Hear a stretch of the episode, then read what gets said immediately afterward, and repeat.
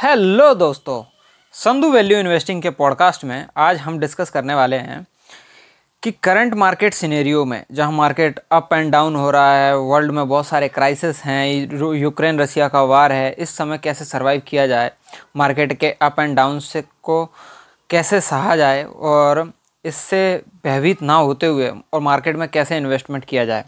तो ये पॉडकास्ट आज उसी के ऊपर रहने वाला है। तो दोस्तों जैसा कि हम सब लोग जानते हैं कि अभी जियो पॉलिटिकल सिचुएशन पूरे वर्ल्ड में ठीक नहीं है। यूक्रेन रसिया में वार चल रहा है। इवन चाइना में भी अभी सिचुएशंस अच्छे नहीं हैं। चाइना में कोविड द्वारा फैलने लग गया है। यूरोप और यूएस दोनों में ही रिसेशन जैसे हालत बने हुए हैं। और यूरोप तो लगभग रिसेशन में ही है। तो इस सब सिचुएशन से कैसे डील किया जाए? और ऐसे में हमारा इंडियन मार्केट करंटली अभी तो बहुत अच्छा परफॉर्म कर रहा है। तो उसका रीज़न ये है कि इंडिया में कंज्यूमर बेस बहुत बड़ा है, क्योंकि इंडिया में पॉपुलेशन बहुत ज़्यादा है। तो इंडिया में वो कंपनियाँ बहुत अच्छे से काम कर रही हैं, जिनका कि मेनली मार्केट इंडिया ही था। तो इसमें एफ़ सेक्टर की कंपनियाँ और भी बहुत सारी सेक्टर की कंपनियाँ हैं, जो कि, जिनका कि कंज्यूमर बेस इंडिया है और वो बहुत अच्छा परफॉर्म कर रही हैं। ख़ासकर ये एफएमसीजी हुआ आईटी सेक्टर हुआ फार्मा सेक्टर हुआ, ये डिफेंसिव सेक्टर्स में आते हैं। तो ये सेक्टर्स उस समय भी सर्वाइव कर पाते हैं जब रिसेशंस का दौर हो या मार्केट्स बुरे दौर से गुजर रहे होते हैं। लेकिन आज हम बात करेंगे कि हम मार्केट में ऐसे बुरे समय में कैसे टिक सकते हैं। तो दोस्तों, आप ऐसे बुरे समय में मार्केट से टिकने का सिर्फ़ एक ही मूल मंत्र है, वो है एसआईपी अगर आप एसआईपी के थ्रू मार्केट में इन्वेस्ट करते हैं तो आप मार्केट्स के अप एंड डाउन्स में सर्वाइव कर सकते हैं बहुत ईजिली क्योंकि हमें नहीं पता है कि मार्केट कब बढ़ेगा, कब गिरेगा, और हमें ही नहीं, किसी को भी नहीं पता होता है कि मार्केट कब बढ़ेगा, कब गिरेगा। क्योंकि अगर ऐसा अगर किसी को पता होता तो उसे फिर दुनिया में और कोई काम करने की ज़रूरत ही नहीं पड़ती। बस वो एक ही काम करता, जब मार्केट गिरता, तब खरीदता, और जब मार्केट बढ़ता, तब बेच देता, और ऐसा कर करके वो दुनिया का सबसे अमीर आदमी बन जाता। लेकिन ऐसा पॉसिबल नहीं है। तो हम मार्केट्स में ना तो बहुत ही लोअर पे ख़रीद सकते हैं और ना ही बहुत ही अपर पे बेच सकते हैं। हमको, हमारा इन्वेस्टमेंट ऐसा रखना है कि हम मार्केट में एवरेज प्राइस पर हमेशा ख़रीदें और एवरेज प्राइस से ऊपर बेचें। वो भी हम तब पॉसिबल होगा जब हम किसी भी इन्वेस्टमेंट को फ्यूचर में बेचेंगे। तो उसके लिए सबसे अच्छा तरीका है एसआईपी तो आज हम एग्ज़ाम्पल लेते हैं। कि एसआईपी तो करना है, लेकिन एसआईपी करना कैसे है? क्योंकि एसआईपी आप सिंपली एस करोगे तो उससे शायद आपके बहुत अच्छे रिटर्न्स ना बने। लेकिन हम आपको आज तरीका बताएँगे एसआईपी करने का। तो उदाहरण के लिए, अगर आप एसआईपी करते हो पच्चीस हज़ार रुपये की, ये किसी के लिए बहुत कम अमाउंट हो सकता है और किसी के लिए बहुत ज़्यादा अमाउंट हो सकता है। लेकिन मैंने एक एग्ज़ाम्पल के लिए इसको कंसिडर किया है। पच्चीस हज़ार रुपये की एस आई पी आप अपने हिसाब से इसको एडजस्ट कर सकते हो। अगर आपका इन्वेस्टमेंट अप्रोच पाँच सौ रुपये है तो आप पाँच सौ रुपये इन्वेस्ट कीजिए और अगर आपका अप्रोच टेन थाउज़ेंड है तो टेन थाउज़ेंड कीजिए और अगर आपका approach one lakh, one crore जो भी है, उस हिसाब से आप इन्वेस्ट कर सकते हो। सिर्फ़ ये एग्ज़ाम्पल पर्पज़ के लिए। आप अगर मार्केट में पच्चीस हज़ार रुपये इन्वेस्ट करते हो मंथली और आप ऐसा अगर आने वाले पंद्रह साल तक करते हो, आप और ज़्यादा समय तक भी कर सकते हो और बहुत कम समय तक भी कर सकते हो, जैसा आपके गोल हो। सिर्फ़ एक्सप्लेनेशन पर्पज़ के लिए हमने पंद्रह साल पकड़े हैं मतलब लगभग 180 महीने। अगर आप 180 महीनों के लिए पंद्रह साल तक अगर इन्वेस्टमेंट करते हो और आपको एवरेज रिटर्न प्राप्त होता है, जो रिटर्न की हमको निफ्टी फिफ्टी ने दिए हैं निफ्टी फिफ्टी जो इंडेक्स है उसने दिए हैं। तो निफ्टी फिफ्टी का एवरेज रिटर्न 12 परसेंट के आसपास होता है। और हम भी एक्सपेक्ट यही करते हैं मार्केट से कि हमें 12 परसेंट एवरेज रिटर्न मिलते रहें। अगर आपको एग्जैक्ट निफ्टी फिफ्टी के रिटर्न्स चाहिए तो आप निफ्टी फिफ्टी के ई e में, निफ्टी बीस में भी इन्वेस्ट कर सकते हैं। और ऐसा करने के साथ साथ आप अपने इन्वेस्टमेंट का दौर कंटिन्यू रखते हैं। तो दोस्तों, आप लगभग कुछ पंद्रह साल बाद एक करोड़ छब्बीस लाख चौदह हज़ार चार सौ रुपये के मालिक बनेंगे। अगर एग्जैक्ट इसी आ, मामले में होता है वैसा ऐसा होगा नहीं कभी मार्केट में अप आएँगे डाउन्स आएँगे तो ये अमाउंट्स एग्जैक्ट सेम नहीं होगा थोड़ा बहुत फ्लक्चुएट कर सकता है। और दोस्तों यहाँ पे एक ट्विस्ट है।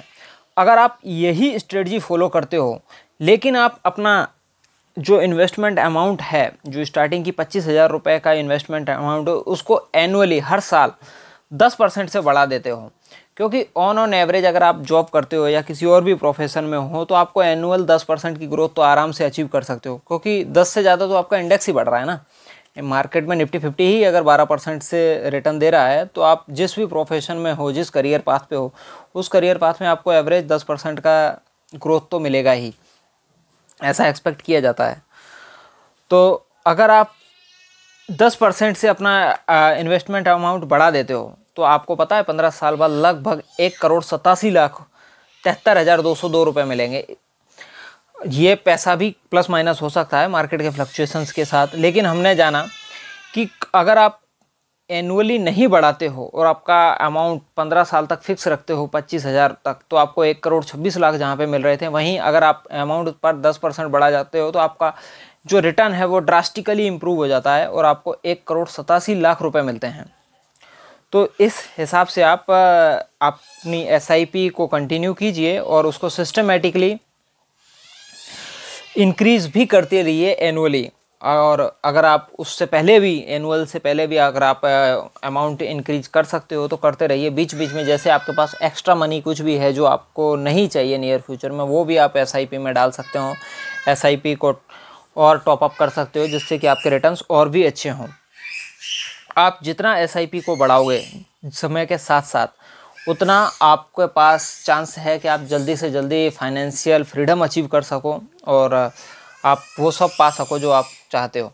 तो दोस्तों, इस प्रकार आप एसआईपी में इन्वेस्ट करके आप अच्छे रिटर्न्स पा सकते हो, क्योंकि हम सब जानते हैं कि हमारे हाथ में सिर्फ़ इन्वेस्टमेंट है, ना तो हमारे हाथ में रिटर्न्स हैं, क्योंकि हम मैक्सिमम बारह तेरह परसेंट तक ले जा सकते हैं। उससे ज़्यादा अगर आप रिटर्न चाह, की चाह में किसी एरे गहरे स्टॉक में इन्वेस्ट कर देते हैं तो वहाँ पे रिस्क भी बहुत ज़्यादा बढ़ जाती है।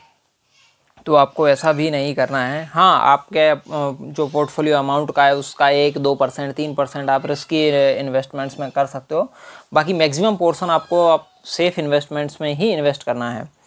और आपकी जितना आपका, आपको ग्रोथ मिलती है अपने करियर में, उस हिसाब से आप अपनी एसआईपी को एनुअली इंक्रीज कीजिए तो आपके लिए बेटर बेटर रिटर्न्स फ्यूचर में मिल सकते हैं।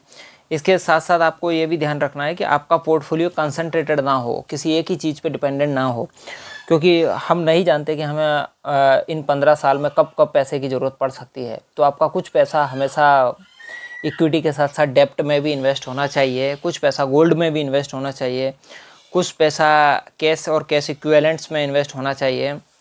तो इस प्रकार आपके पास कुछ पैसा ऐसा भी होना चाहिए, आपके पास कुछ इमरजेंसी फंड्स भी होने चाहिए।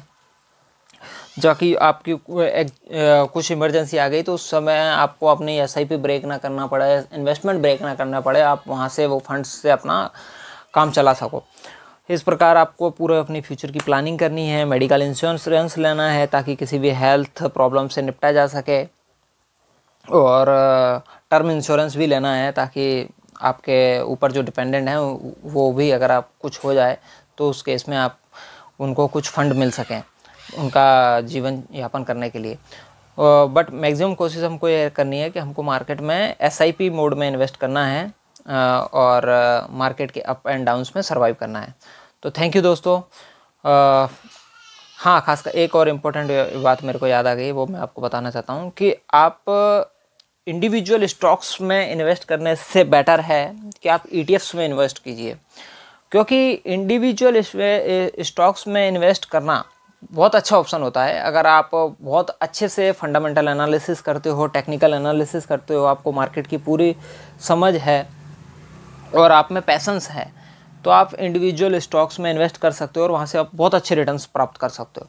लेकिन ऐसा मैक्सिमम पॉपुलेशन के पास साथ नहीं होता है। मैक्सिमम पॉपुलेशन को फंडामेंटल एनालिसिस करना टेक्निकल एनालिसिस करना नहीं आता है। या फिर उनके पास इतना समय ही नहीं होता है कि वो फंडामेंटल एनालिसिस कर सके टेक्निकल एनालिसिस कर सके किसी स्टॉक्स की या बहुत सारे स्टॉक्स की। क्योंकि मार्केट में पाँच हज़ार से भी ज़्यादा लिस्टेड कंपनियाँ हैं। इतनी सारी कंपनियों में आपको एक अच्छी कंपनी ढूंढना बहुत ही मुश्किल होता है और बहुत ही मेहनत वाला काम होता है। तो आप इस सबसे ओवरकम करने के लिए आप सिंपली इंडेक्स में इन्वेस्ट कर सकते हो। तो जैसे निफ्टी फिफ्टी में आपको इन्वेस्ट करना है तो उसमें इंडिया की टॉप फिफ्टी कंपनीज़ हैं।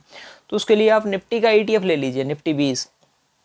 ऐसे अगर आपको गवर्नमेंट कंपनीज़ में इन्वेस्ट करना है जो कि अच्छा डिविडेंड देती है तो ऐसे सी पी एक्स इंडेक्स है, उसमें इन्वेस्ट कर सकते हो। आप C P S C E T F में इन्वेस्ट कर सकते हो। ऐसे बहुत सारे इंडेक्स हैं। अगर आपको बैंकिंग सेक्टर में इन्वेस्ट करना है तो बैंक ईटीएफ में इन्वेस्ट कर सकते हो। इवन अगर आपको यूएस की इकोनॉमी में इन्वेस्ट करना है, अपने पोर्टफोलियो को डाइवर्सिफाई करने के लिए तो आप यूएस के जो स्टॉक ई हैं, स्टॉक्स के ई हैं एम ओ एन हंड्रेड है M O N Q fifty है तो आप उनमें इन्वेस्ट कर सकते हो। इवन बहुत सारे ऑप्शंस हैं बहुत सारे ऐप्स हैं, जो आप हमारी वेबसाइट पे देख सकते हो। उसके ज़रिए आप डायरेक्ट यूएस मार्केट में भी इन्वेस्ट कर सकते हो। वो हम किसी और दिन किसी अच्छे टॉपिक पे डिस्कस करेंगे, पॉडकास्ट में डिस्कस करेंगे। तो ऐसे मैं कुछ ई e आपको बताता हूँ आपकी नॉलेज के लिए, जिसके ज़रिए कि आप ई e के ज़रिए मार्केट में इन्वेस्ट कर सकते हो और मार्केट के अप एंड डाउन्स को ओवरकम कर सकते हो एसआईपी मोड में।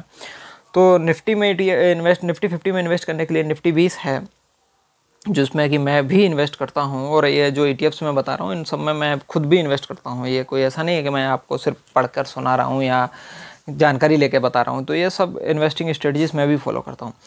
तो अगर आप कुछ फंड लिक्विड में रखना चाहते हो, जो कि आप जब मर्ज़ी निकाल सको मार्केट से और, या फिर अपॉर्चुनिटी बेसिस पे कुछ इन्वेस्ट कर सको तो आप लिक्विड बीस में भी इन्वेस्ट कर सकते हो। गोल्ड में इन्वेस्ट करने के लिए गोल्ड बीस है, जिससे कि आपको वह रिटर्न मिल सकेंगे जो कि गोल्ड से मिलते हैं। और निफ्टी की जूनियर इंडेक्स जो है, उसमें इन्वेस्ट करने के लिए जूनियर बीस ई है। बैंकिंग सेक्टर में इन्वेस्ट करने के लिए बैंक बीस ईटीएफ है। तो दोस्तों, इस प्रकार आप ई e से बहुत अच्छा रिटर्न्स ले सकते हो। सी पी एस ई में इन्वेस्ट कर सकते हो। यू एस मार्केट के लिए आप M O N hundred E से इन्वेस्ट कर सकते हो। आई सी आई सी आई का एक ई टी एफ़ है जिसमें टॉप ट्वेंटी टू बेस्ट बेहतरीन कंपनियाँ हैं तो आप उसके लिए I C I C I B twenty two E T F में इन्वेस्ट कर सकते हो। ऐसे ही गोल्ड का एक और ई टी एफ़ है एच डी एफ़ सी का H D F C gold E T F तो उसमें आप इन्वेस्ट कर सकते हो। मोतीलाल हाउस का एक बेहतरीन ईटीएफ है एम ओ एम हंड्रेड आप उसमें इन्वेस्ट कर सकते हो। आपको अगर mid fifty mid one fifty index में इन्वेस्ट करना है तो जिसमें आपकी मिड कैप की वन फिफ्टी कंपनियाँ आती हैं इंडिया की बेस्ट आप उसमें इन्वेस्ट करने के लिए मिड वन फिफ्टी बीस में इन्वेस्ट कर सकते हो। मराई हाउस का अगर आपको ई टी एफ़ में इन्वेस्ट करना है तो M N X T fifty index में आप इन्वेस्ट कर सकते हो। अगर आपको हांगकांग मार्केट में इन्वेस्ट करना है तो हैंसंग बीस ई में इन्वेस्ट कर सकते हो। इसी प्रकार अगर आप फार्मा सेक्टर की कंपनीज़ में इन्वेस्ट करना चाहते हो, और फार्मा के स्टॉक्स की आपको ज़्यादा एनालिसिस नहीं करनी आती है और आपको नहीं पता है कि फार्मा कैसे काम करता है, कैसे नहीं तो आप बेस्ट है कि फार्मा के इंडेक्स में ई इन्वेस्ट करो। तो उसके लिए आईसीआईसीआई का एक ईटीएफ है आईसीआईसीआई फार्मा तो आप उसमें, उसके ज़रिए इस ईटीएफ में इन्वेस्ट कर सकते हो और फार्मा सेक्टर की ग्रोथ का आनंद ले सकते हो। अगर आपको सिल्वर में इन्वेस्ट करना है सिल्वर जो बहुत ही प्रीसियस मेटल है, अगर आपको उसमें इन्वेस्ट करना है तो सिल्वर बीस में इन्वेस्ट कर सकते हो। इसी प्रकार अगर यूएस के अदर्स जो ईटीएफ हैं यूएस कंपनीज़ के, खासकर आईटी कंपनीज़ के, उनमें इन्वेस्ट करना है तो आप मफांग ई है, उसमें इन्वेस्ट कर सकते हो। M O N Q E T fifty E में इन्वेस्ट कर सकते हो। M S P T O P fifty E T F में इन्वेस्ट कर सकते हो। तो दोस्तों, इस इस प्रकार बहुत सारे ई e हैं, जिसके ज़रिए कि आप इंडेक्सेस में इन्वेस्ट करते हो, ना कि किसी किसी एक ई e में। तो उससे आपको फ़र्क नहीं पड़ता कि अगर कोई एक कंपनी अच्छा परफॉर्म कर रही है या बुरा परफॉर्म कर रही है, क्योंकि ये फिर उस इंडेक्स को मैनेज करने वाली जो ऑर्गेनाइजेशन है, जैसे निफ्टी फिफ्टी को मैनेज करता है एनएससी नेशनल स्टॉक एक्सचेंज तो ये उन, उस ऑर्गेनाइजेशन का रोल रहता है क्योंकि वो ऑर्गेनाइजेशन फिर क्या करती है, अगर कोई कंपनी उस फिफ्टी वन फिफ्टी जो फिफ्टी कंपनीज़ हैं, उसमें अगर कोई कंपनी अच्छा परफॉर्म नहीं कर रही तो एन उसको इंडेक्स से निकाल के पार फेंक देती है और उसमें कोई एक अच्छी कंपनी ला के रख देती है। ठीक है? तो जैसा अपन ने देखा था कि यस बैंक बहुत अच्छा परफॉर्म नहीं किया था तो एन की जो इंडेक्स है निफ्टी फिफ्टी उससे उन लोगों ने बहुत पहले ही निकाल दिया था, उसके बाद उसका स्टॉक गिरा। तो आप इस प्रकार किसी कंपनी के क्रैश होने से भी बच सकते हो, क्योंकि इंडेक्स हमसे बेटर परफॉर्म करता है और इंडेक्स को मैनेज करने वाले लोग बहुत ही प्रोफेशनल्स होते हैं। तो आप इंडेक्स के में, के ई e के ज़रिए अगर आप इन्वेस्ट करते हो तो बहुत ज़्यादा चांसेस हैं आपके सफलता के लिए और आपको बुरे दौर से बचाने के लिए। तो आप ई e का ज़रिए इन्वेस्ट कीजिए और ई e इन्वेस्टिंग का फ़ायदा लीजिए। थैंक यू दोस्तों, फिर मिलते हैं किसी और पॉडकास्ट के साथ। ये पॉडकास्ट दोस्तों, आप अपने दोस्तों के साथ भी शेयर कीजिए ताकि उनकी भी नॉलेज बढ़ सके और वो भी इन्वेस्टिंग का फ़ायदा लेके अपने भविष्य को, अपने करियर को चमका सकें।